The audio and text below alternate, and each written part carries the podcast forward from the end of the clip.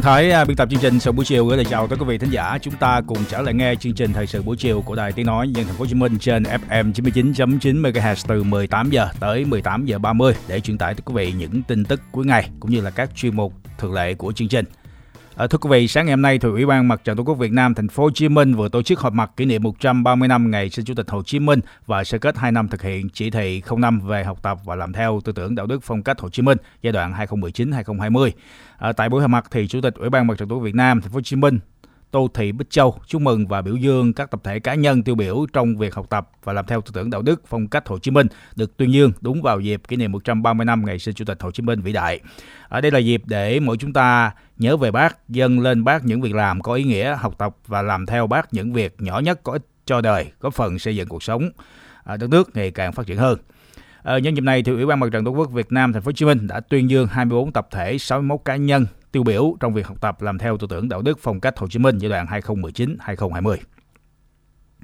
À, ờ, về phòng chống Covid-19 thì sáng ngày hôm nay Ban chỉ đạo quốc gia phòng chống dịch Covid-19 cho biết à, cả nước tiếp tục không ghi nhận người mắc mới dịch Covid-19 và là ngày thứ 28 liên tiếp Việt Nam không có ca lây nhiễm trong cộng đồng.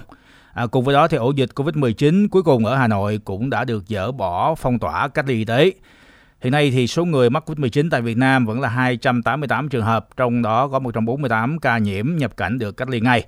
À, tổng số người nhiễm gần và nhập cảnh từ vùng dịch đang được theo dõi sức khỏe là 13.719 người, trong đó cách ly tập trung tại bệnh viện là 324 người, còn lại là cách ly tập trung tại cơ sở khác tại nhà và nơi lưu trú. À, về tình hình điều trị thì cả nước đã có 252 trên 288 bệnh nhân COVID-19 được công bố khỏi bệnh. À, các bệnh nhân còn lại trong phần lớn tình trạng sức khỏe ổn định, trong đó 17 trường hợp có hơn một lần xét nghiệm âm tính với SARS-CoV-2. À, thưa quý vị, trong vấn đề thành phố quan tâm chiều nay thì phóng viên Hải Anh có nội dung ghi nhận về phòng chống sốt xuất huyết khi mùa mưa đang tới. Mời quý vị quan tâm chúng ta chờ nghe. À, còn bây giờ là bản tin Sài Gòn buổi chiều với công phán. Thưa quý vị, Bệnh viện Bệnh nhiệt đới Trung ương cho biết vừa có thêm 8 bệnh nhân COVID-19 được công bố khỏi bệnh. Như vậy, đến thời điểm hiện tại, Việt Nam có 260 trường hợp khỏi bệnh, chiếm 90% tổng số bệnh nhân. Các bệnh nhân được công bố khỏi bệnh ngày hôm nay gồm bệnh nhân 50, 134, 141, 185, 193, 196, 244 và 263. Hiện tại các bệnh nhân trên sức khỏe ổn định, không sốt, không ho, không khó thở và sẽ tiếp tục được cách ly và theo dõi sức khỏe trong 14 ngày tiếp theo. Trong khi đó, theo Ban chỉ đạo quốc gia phòng chống dịch COVID-19 tính đến 17 giờ ngày hôm nay, 28 ngày Việt Nam không có ca lây nhiễm trong cộng đồng. Tổng số người tiếp xúc gần và nhập cảnh từ vùng dịch COVID-19 đang được theo dõi sức khỏe cách ly là hơn 13.700 người. Trong đó thì 324 người cách ly tập trung tại bệnh viện, hơn 7.200 người cách ly tập trung tại các cơ sở khác và hơn 6.100 người cách ly tại nhà nơi lưu trú. Về tình hình điều trị, theo báo cáo của tiểu ban điều trị Ban chỉ đạo quốc gia phòng chống dịch COVID-19, số ca âm tính lần 1 với SARS-CoV-2 là 6 ca và số ca âm tính lần 2 trở lên với SARS-CoV-2 là 11 ca.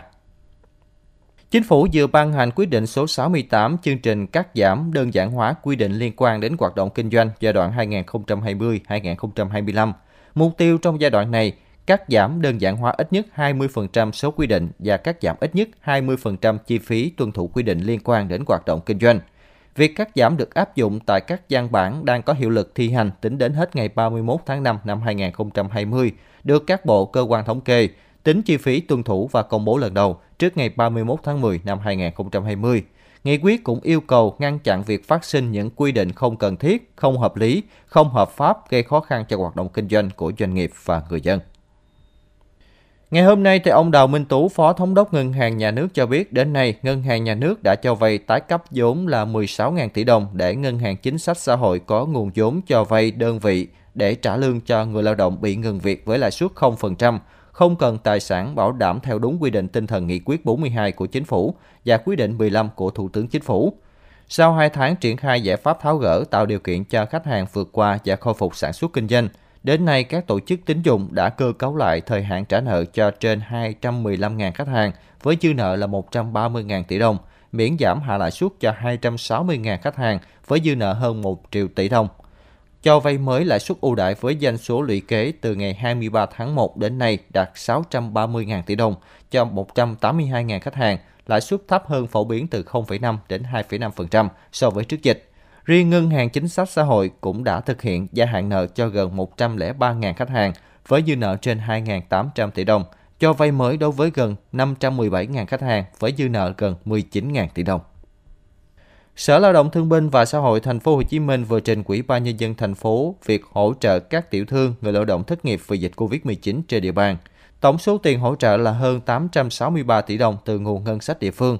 Các đối tượng được hỗ trợ sẽ bao gồm hộ kinh doanh có doanh thu dưới 100 triệu đồng và trong thời gian qua phải tạm dừng hoạt động vì dịch Covid-19, lao động phổ thông không có hợp đồng lao động bị mất việc, gặp khó khăn trong đợt dịch vừa qua.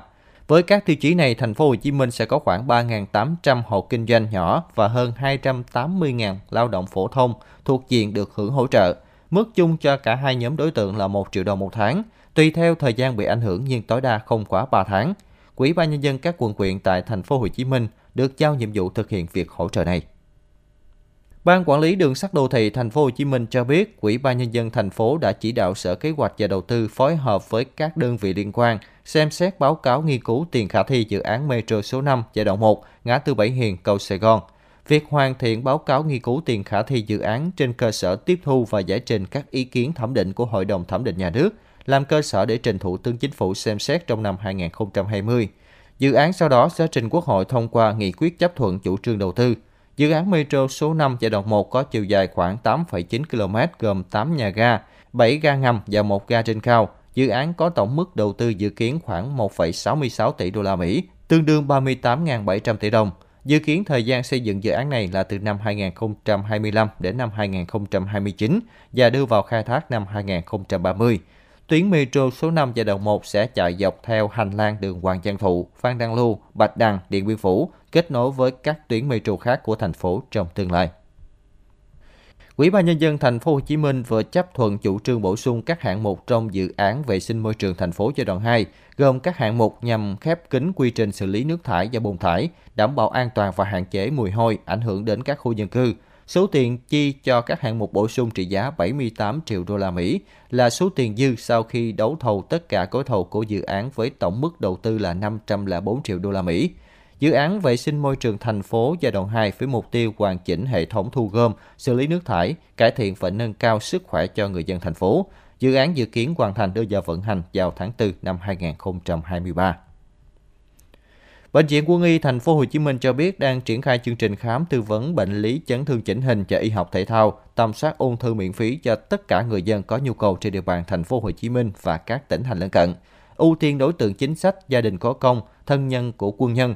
Mục đích của chương trình nhằm phát hiện và điều trị kịp thời các bệnh lý về xương khớp, chẩn đoán phát hiện sớm bệnh ung thư, giảm chi phí điều trị và tăng cơ hội sống cho người bệnh. Theo Trung tâm Dự báo Khí tượng Thủy văn Quốc gia vào lúc 13 giờ ngày hôm nay, khu vực vùng biển phía đông miền Trung của Philippines có một cơn bão đang hoạt động, tên quốc tế là Phong Phong, với sức gió mạnh cấp 9 và cấp 11. Hồi 13 giờ ngày hôm nay, vị trí tâm bão ở vào khoảng 12,3 độ Vĩ Bắc, 125,3 độ Kinh Đông ngay trên bờ biển miền Trung của Philippines. Sức gió mạnh nhất gần vùng tâm bão mạnh cấp 13, tức từ 135 đến 150 km/h, giật cấp 15. Dự báo trong 24 giờ tới, bão di chuyển theo hướng Tây Tây Bắc, mỗi giờ đi được khoảng từ 10 đến 15 km. Đến 13 giờ ngày mai thì vị trí tâm bão ở khoảng 13,6 độ Vĩ Bắc, 122,7 độ Kinh Đông, trên khu vực miền Trung của Philippines, sức gió mạnh nhất vùng gần tâm bão mạnh cấp 12, tức từ 115 đến 135 km/h, giật cấp 14. Xin được tiếp tục với phần tin thế giới. Theo số liệu được cập nhật vào chiều ngày hôm nay, số ca nhiễm COVID-19 trên toàn thế giới đã lên tới 4 triệu 424 ngàn ca. Trong số đó thì có tới hơn 297.000 trường hợp tử vong do dịch bệnh và hơn 1 triệu 655 ngàn trường hợp đã được chữa khỏi hoàn toàn. Hiện tại thì dịch COVID-19 đã lan rộng trên 212 quốc gia và vùng lãnh thổ, gây ảnh hưởng nghiêm trọng đến các hoạt động kinh tế xã hội của hầu hết các quốc gia trên thế giới. Mỹ hiện vẫn là quốc gia có số ca nhiễm bệnh cao nhất trên toàn cầu với hơn 1,4 triệu ca. Đây cũng là nước có số người tử vong vì COVID-19 cao nhất với hơn 85.000 trường hợp. Quỹ ban châu Âu đã họp và thống nhất quan điểm các nước cần mau chóng quay trở lại với quy định tự do đi lại trên tinh thần vẫn thực hiện biện pháp phòng dịch như là đeo khẩu trang bắt buộc, duy trì giãn cách 2 mét. Đức đã công bố sẽ mở cửa hoàn toàn biên giới vào ngày 15 tháng 6. Áo và Thụy Sĩ cũng sẽ có kế hoạch tương tự. Vào dịp này hàng năm thì các quốc gia ở châu Âu đều chuẩn bị bước vào mùa du lịch nhộn nhịp nhất trong năm, đón tới gần một nửa lượng du khách quốc tế trên toàn cầu với khoảng 360 triệu lượt khách, mang lại nguồn doanh thu khoảng 150 tỷ euro trong thời gian từ tháng 6 đến tháng 8. Tuy nhiên, châu Âu năm nay đang đón một mùa hè bất thường với những địa điểm du lịch nổi tiếng trở nên quan vắng. Thủ đô Washington DC của Mỹ vừa thông báo sẽ kéo dài lệnh đóng cửa thêm gần một tháng. Thị trưởng Washington bà Muriel Bowser ngày hôm nay thông báo kéo dài lệnh phong tỏa thủ đô đến hết ngày 8 tháng 6 khi số ca nhiễm mới dịch bệnh COVID-19 tại đây vẫn tiếp tục gia tăng. Trước đó thì lệnh giãn cách xã hội dự kiến sẽ hết hạn vào ngày 15 tháng 5. Thị trưởng Muriel Bowser nhấn mạnh nếu đạt được những tiêu chí nhất định, trong đó có việc số ca nhiễm virus SARS-CoV-2 giảm liên tiếp trong vòng 14 ngày, thành phố sẽ cân nhắc mở cửa từng phần hoạt động kinh tế. Hiện số ca nhiễm mới chỉ giảm trong vòng 4 ngày. Ủy ban Y tế Quốc gia Trung Quốc cho biết nước này vừa có thêm 3 ca nhiễm virus SARS-CoV-2, trong đó không có ca nào tại tỉnh Hồ Bắc, miền trung nước này và là tâm dịch của COVID-19. Toàn bộ số ca nhiễm mới đều lây nhiễm trong nước, gồm 2 ca tại tỉnh Liêu Ninh và 1 ca ở tỉnh Cát Long.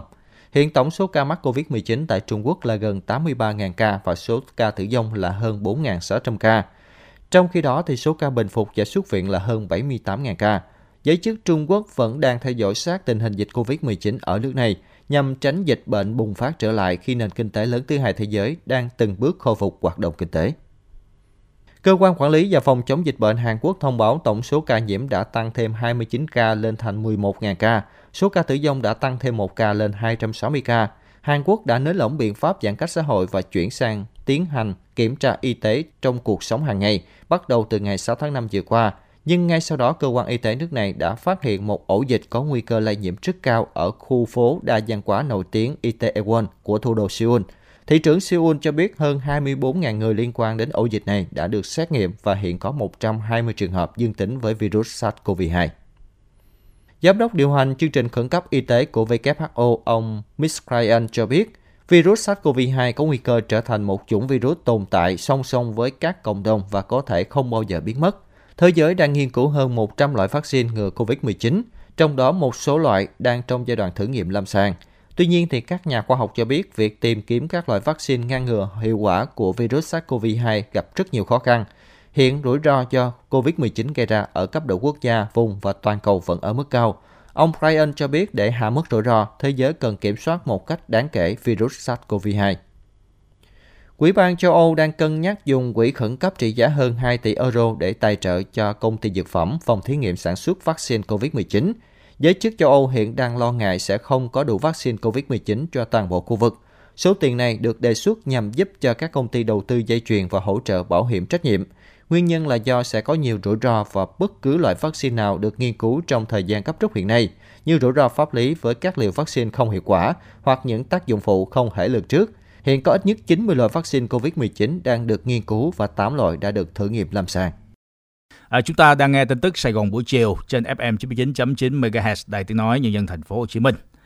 À, thưa quý vị, bên cạnh việc thực hiện phòng chống dịch Covid-19 thì mùa mưa bắt đầu ở các tỉnh thành phía Nam cũng là mùa sốt xuất huyết diễn ra gia tăng mạnh nếu cộng đồng không quyết liệt thực hiện các biện pháp phòng bệnh. À, trong phòng chống sốt xuất huyết hiện nay thì mọi người đều biết phải diệt lăng quăng, diệt mũi vì không có mũi sẽ không có tác nhân truyền bệnh sốt xuất huyết. Tuy nhiên dù là biện pháp rất dễ thực hiện nhưng cho tới nay sốt xuất huyết vẫn luôn là bệnh theo mùa đáng lo ngại, nhất là khi mùa mưa bắt đầu. À, về vấn đề này thì phóng viên Hải Anh có bài mời quý vị cùng nghe qua phần thể hiện của Thúy Vân. Thưa quý vị, theo số liệu thống kê từ Trung tâm Kiểm soát Bệnh tật thành phố, chỉ trong vòng một tuần, từ ngày 20 đến ngày 26 tháng 4, thành phố đã ghi nhận có 121 người mắc sốt xuất huyết, tăng so với trung bình 4 tuần trước đó với 116 trường hợp. Mặc dù số ca mắc tích lũy từ đầu năm đến nay giảm 70% so với cùng kỳ năm ngoái, nhưng đã xuất hiện 4 ổ dịch nhỏ ở 4 phường, xã thuộc 3 trên 24 quận huyện trên địa bàn. Sang tuần 18 tính đến ngày 3 tháng 5, thành phố lại ghi nhận 6 ổ dịch nhỏ sốt xuất huyết mới phát sinh ở 7 phường xã thuộc 4 trên 24 quận huyện, tăng 2 ổ dịch mới so với tuần 17. Tổng số ổ dịch được xử lý phun hóa chất trong tuần là 8 ổ dịch và không có phường xã xử lý ổ dịch diện rộng.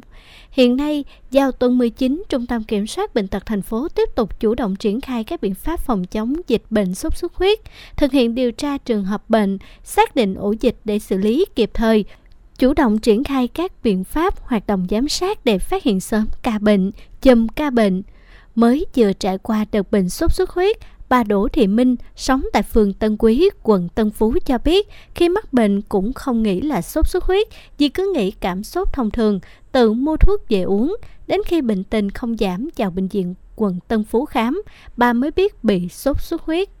Về mình kiểm tra khi sốt mình biết là mình sốt xuất huyết rồi thì mình kiểm tra những các cái chùm nước vải nước thì nhà có cái bể cá này thì mình cũng thấy đây là phải tẩy kiểu như là uh, phải tẩy thuốc xịt sau khi mà báo cho phường rồi thì nhà kiểm tra xong đó là cái bình nước rồi những cái ly nước đấy ly nước cúng rồi những cái cốc cốc thì là mình tự mình là mình sợ quá là mình phải đi xịt thuốc á. Sau đó mà mình lên mình báo cho khu phố để khu phố báo với phường.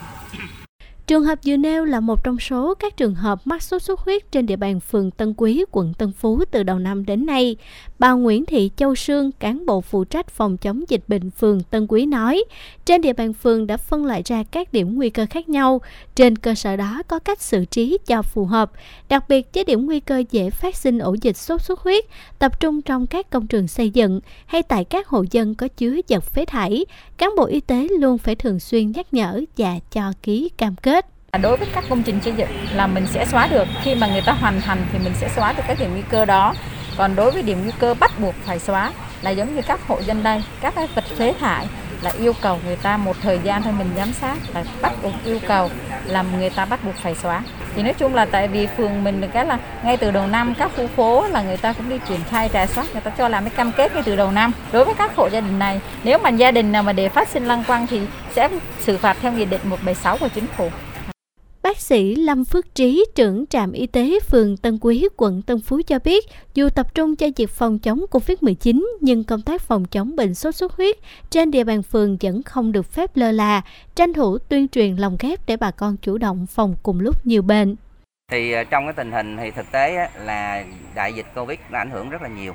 Nhưng mà song song đó thì ờ, ngoài trạm y tế, lực lượng y tế có có hạn thì mình có thêm cộng lực lượng cộng tác viên rồi à, ban ngành đoàn thể thì theo sự chỉ đạo sát sao từ à, quận đến phường thì ban chỉ đạo của phường cũng đã phân công từng khu phố là à, một số thành viên phải phụ trách và chịu trách nhiệm về khu phố của mình. Và ở trạm y tế cũng thế cũng có phân công là mỗi thành mỗi nhân viên y tế cũng phụ trách khu phố. Và bên song song đến đó thì cũng có những lực lượng những cơ, cơ quan đoàn thể ví dụ như đoàn thanh niên chữ thập đỏ phụ nữ còn hậu chiến binh là hỗ trợ rất là nhiều. Thì, thì trong vấn đề đại dịch thì mình tập trung cho đại dịch nhưng mà cũng không lơ là cái công tác phòng chống sốt huyết là mình làm song song. Bác sĩ Lê Hồng Nga, trưởng khoa phòng chống bệnh truyền nhiễm Trung tâm Kiểm soát Bệnh tật thành phố cho biết, hiện nay sốt xuất huyết vào thời điểm thấp nhất trong năm nhưng đã có sự xuất hiện các ổ dịch nhỏ trong cộng đồng nên không được phép lơ là. Khi mùa mưa đến, nguy cơ dịch sốt xuất huyết bùng phát luôn tiềm ẩn, đặc biệt trên cả hai đối tượng là người lớn và trẻ em cái nguy cơ sốt xuất huyết hiện nay thì là đối với cả trẻ em và người lớn đều rất là cần phải quan tâm. Mà đặc biệt đối với lại người lớn thì thường á, là rất hay chủ quan khi chúng ta sốt thì chúng ta cũng ít có theo dõi ít có tự chăm sóc bổ nước cho bản thân. Thì chính vì như vậy thì ở với cái sự chủ quan như vậy thì nhiều khi không theo dõi kỹ và không có những cái xử trí phù hợp thì có thể dẫn đến những cái biến chứng nặng đối với lại bệnh sốt xuất huyết. Ở do đó thực sự hiện nay đối với lại ờ, ngành y tế thì mối quan tâm về sốt xuất huyết thì không cả chỉ ở trẻ em mà phải quan tâm đến cả sốt huyết ở người lớn nữa. Thưa quý vị, trong bối cảnh thành phố vẫn đang thực hiện các biện pháp phòng chống COVID-19 một cách tích cực, quyết liệt, thì bên cạnh đó người dân không nên chủ quan với sốt xuất huyết vì mùa mưa đã bắt đầu, sốt xuất huyết sẽ phát sinh và gia tăng theo chu kỳ. Bệnh sốt xuất huyết đến nay chưa có vaccine phòng bệnh và chưa có thuốc điều trị đặc hiệu. Biện pháp phòng bệnh chủ yếu và hiệu quả là diệt mũi, diệt lăng quăng, bò gậy và phòng mũi đốt. Để tích cực phòng bệnh cho bản thân, gia đình và mọi người xung quanh, Bộ Y tế khuyến cáo mạnh mẽ người dân thực hiện các biện pháp phòng bệnh sau. Đậy kín tất cả các dụng cụ chứa nước để mũi không vào đẻ trứng. Hàng tuần thực hiện các biện pháp diệt lăng quăng, bọ gậy bằng cách thả cá vào dụng cụ chứa nước lớn, thau rửa dụng cụ chứa nước vừa và nhỏ, lật úp các dụng cụ không chứa nước, thay nước bình hoa, bình bông, bỏ muối hoặc dầu vào chén nước kê chân chàng. hàng tuần loại bỏ các vật liệu phế thải, các hốc nước tự nhiên không cho mũi đẻ trứng như là chai, lọ, mảnh chai, vỏ dừa, mảnh lưu dở, lớp, vỏ xe cũ, hốc tre, bẹ lá, ngủ mùng, mặc quần áo dài phòng mũi chích ngay cả ban ngày, tích cực phối hợp với ngành y tế trong đợt phun hóa chất phòng chống dịch. Khi bị sốt, đến ngay cơ sở y tế được khám và tư vấn điều trị, không tự ý điều trị tại nhà. À, chúng ta vừa nghe vấn đề thành phố quan tâm của Sài Gòn buổi chiều, mùa mưa cần chủ động phòng bệnh sốt xuất huyết do Hải Anh thực hiện. Và tiếp theo thì trước khi mời quý vị nghe công phán điểm tin thể thao thì chúng ta nghe các thông tin quảng cáo. Hành trình bông lúa giang, chương trình giao lưu gặp gỡ của các thế hệ bông lúa giang với sự đồng hành của công ty cổ phần phân bón Bình Điền. Những phần trình diễn đặc sắc, những đoạn phỏng vấn độc quyền, những chia sẻ sâu sắc chỉ có tại hành trình bông lúa giang. Quý vị hãy đón nghe lúc 14 giờ thứ bảy hàng tuần trên sóng AM 610 kHz của Đài Tiếng nói Nhân dân Thành phố Hồ Chí Minh VOH và trên kênh HTV1 12 giờ thứ hai trên kênh FM 99.9 MHz và 13 giờ thứ tư trên kênh AM 610 kHz.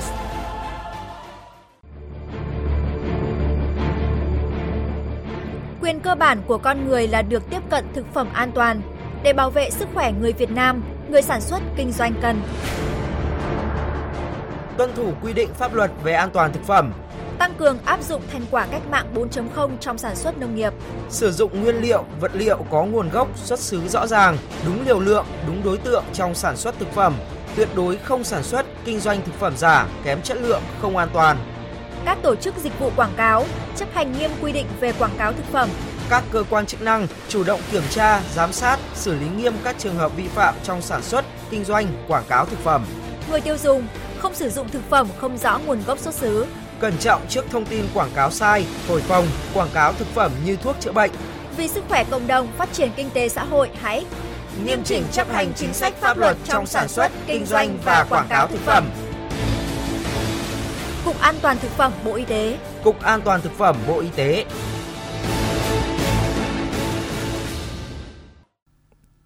Và một bài hát hay chuyển tới quý vị qua giọng ca Phương Thanh đó chính là bài Hoa tím ngoài sân.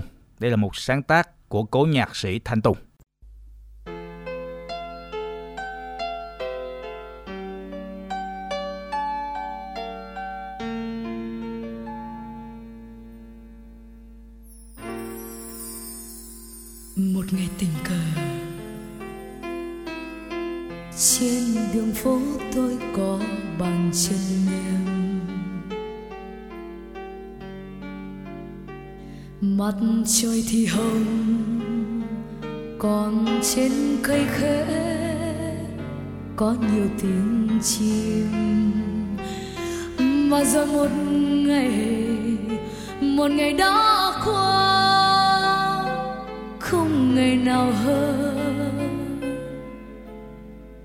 Con đường vẫn đợi, mà đâu thấy đâu thấy bước chân em.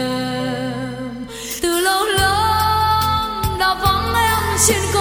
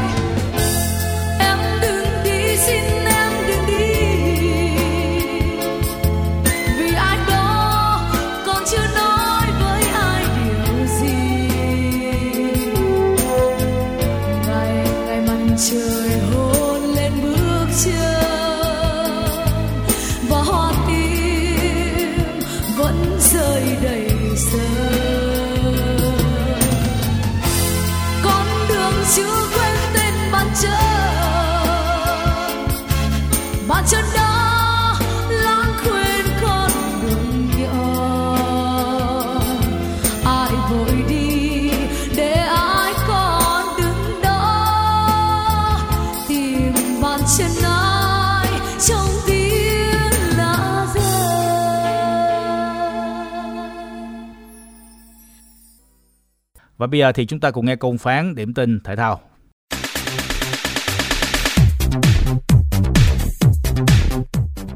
Quý vị và các bạn hâm mộ thể thao thân mến, Phó Chủ tịch Liên đoàn bóng đá Việt Nam Trần Quốc Tuấn khẳng định Liên đoàn bóng đá Việt Nam sẽ dồn lực để đội tuyển Việt Nam tạo nên lịch sử tại vòng loại World Cup 2022 và AFF Cup 2020. Hiện tại thì đội tuyển Việt Nam đang đứng đầu bảng G với 11 điểm cùng với thành tích bất bại trong 3 chiến thắng và 2 trận hòa. Đoàn quân khu nhi Bắc Han So cần giành thêm từ 4 đến 6 điểm trong 3 trận đấu còn lại gặp Malaysia, Indonesia và các thị dân quốc Ả Rập Thống Nhất để chắc chắn có vé đi tiếp. Với phong độ hiện tại thì khả năng các cầu thủ Việt Nam lọt vào vòng loại thứ ba là rất lớn. Đây sẽ là lần đầu tiên trong lịch sử bóng đá Việt Nam lọt vào vòng loại cuối cùng của một kỳ World Cup.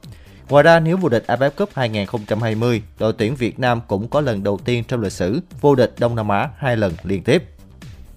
Thưa quý vị, sau khi ban bố lịch V-League 2020, Liên đoàn bóng đá Việt Nam quyết định sẽ hội quân đội tuyển sau vòng đấu thứ 13 kết thúc giai đoạn 1 vào ngày 2 tháng 8. V-League sẽ tạm dừng.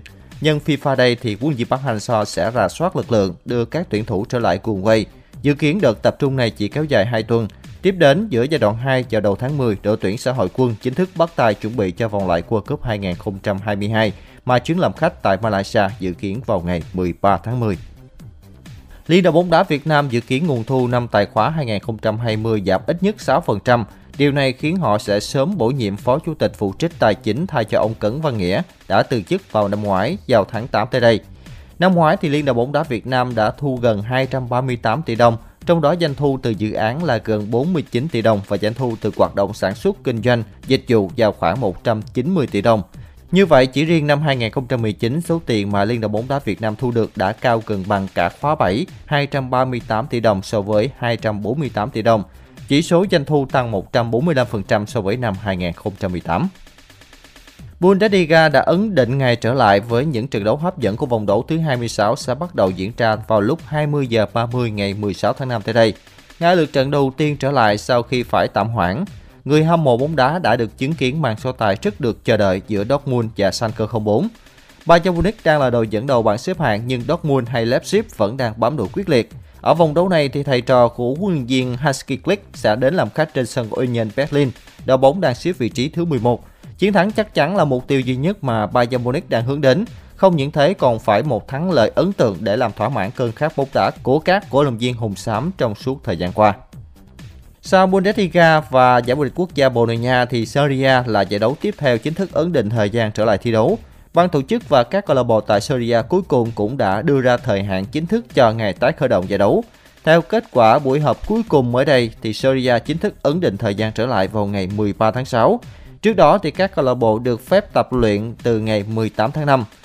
Việc Syria tái khởi động trở lại vẫn phải đảm bảo tuân thủ các quy định chặt chẽ về y tế, đồng thời phải nhận được quyết định cho phép của chính phủ. Có nghĩa là Syria đã chính thức đưa ra thời gian trở lại là ngày 13 tháng 6, nhưng giải đấu vẫn cần một cái gật đầu từ chính phủ để thực sự tái khởi động. Giải bóng đá ngoại Anh đang lên kế hoạch tái khởi động mùa giải 2019-2020 với các trận đấu được truyền hình trực tiếp cho đến hết mùa. Theo Sportmail thì các công ty truyền hình đã được thông báo chuẩn bị sẵn sàng để mùa giải trở lại, với một trận đấu được phát trực tiếp vào thứ sáu. Nó theo sau là 4 trận đấu phát trực tiếp vào thứ bảy cùng chủ nhật với khung giờ riêng biệt, trước khi có một trận đấu đá muộn nhất vào đêm ngày thứ hai.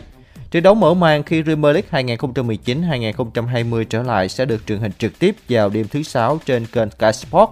Hiện tại thì ban tổ chức và bóng đá ngoại hạng Anh vẫn chưa đưa ra quyết định cuối cùng về lịch thi đấu. Hiện tại thì Liverpool đang dẫn đầu ngoại hạng Anh với 82 điểm, hơn đội nhì bảng Manchester City đến 25 điểm. Như vậy chỉ cần hai chiến thắng nữa thì Liverpool sẽ lên ngôi vô địch. Mới đây thì theo tờ Marca, FIFA đã tuyên bố quỹ lễ trao giải The Best năm 2020. Theo thông lệ thì gala trao giải của FIFA sẽ được tổ chức vào tháng 9 hàng năm để vinh danh những cá nhân tập thể có một mùa bóng xuất sắc. Tuy nhiên năm nay do ảnh hưởng của dịch Covid-19 thì giải thưởng The Best cùng một loạt hạng mục giải khác của FIFA sẽ bị bỏ trống chủ nhân của nó. Ngoài FIFA The Best sẽ lần đầu tiên bị hủy bỏ, giải thưởng quả bóng vàng cũng đang đứng trước số phận khó đáng. Tạp chí Fan Football chưa quyết định có quỹ giải thưởng này hay không. Tuy nhiên với việc nhiều giải bóng đá đã bị hủy trong năm nay, chưa chắc giải thưởng này có thể được trao như thông lệ. Quý vị thân mến, vừa rồi là phần tin thể thao. À, thưa quý vị, Sài Gòn buổi chiều hôm nay ngày thứ năm 14 tháng 5 2020 trên FM 99.9 MHz xin khép lại. Hoàng Thái biên tập chương trình nói lời cảm ơn quý vị thính giả đã theo dõi. Xin nói lời chào, tạm biệt.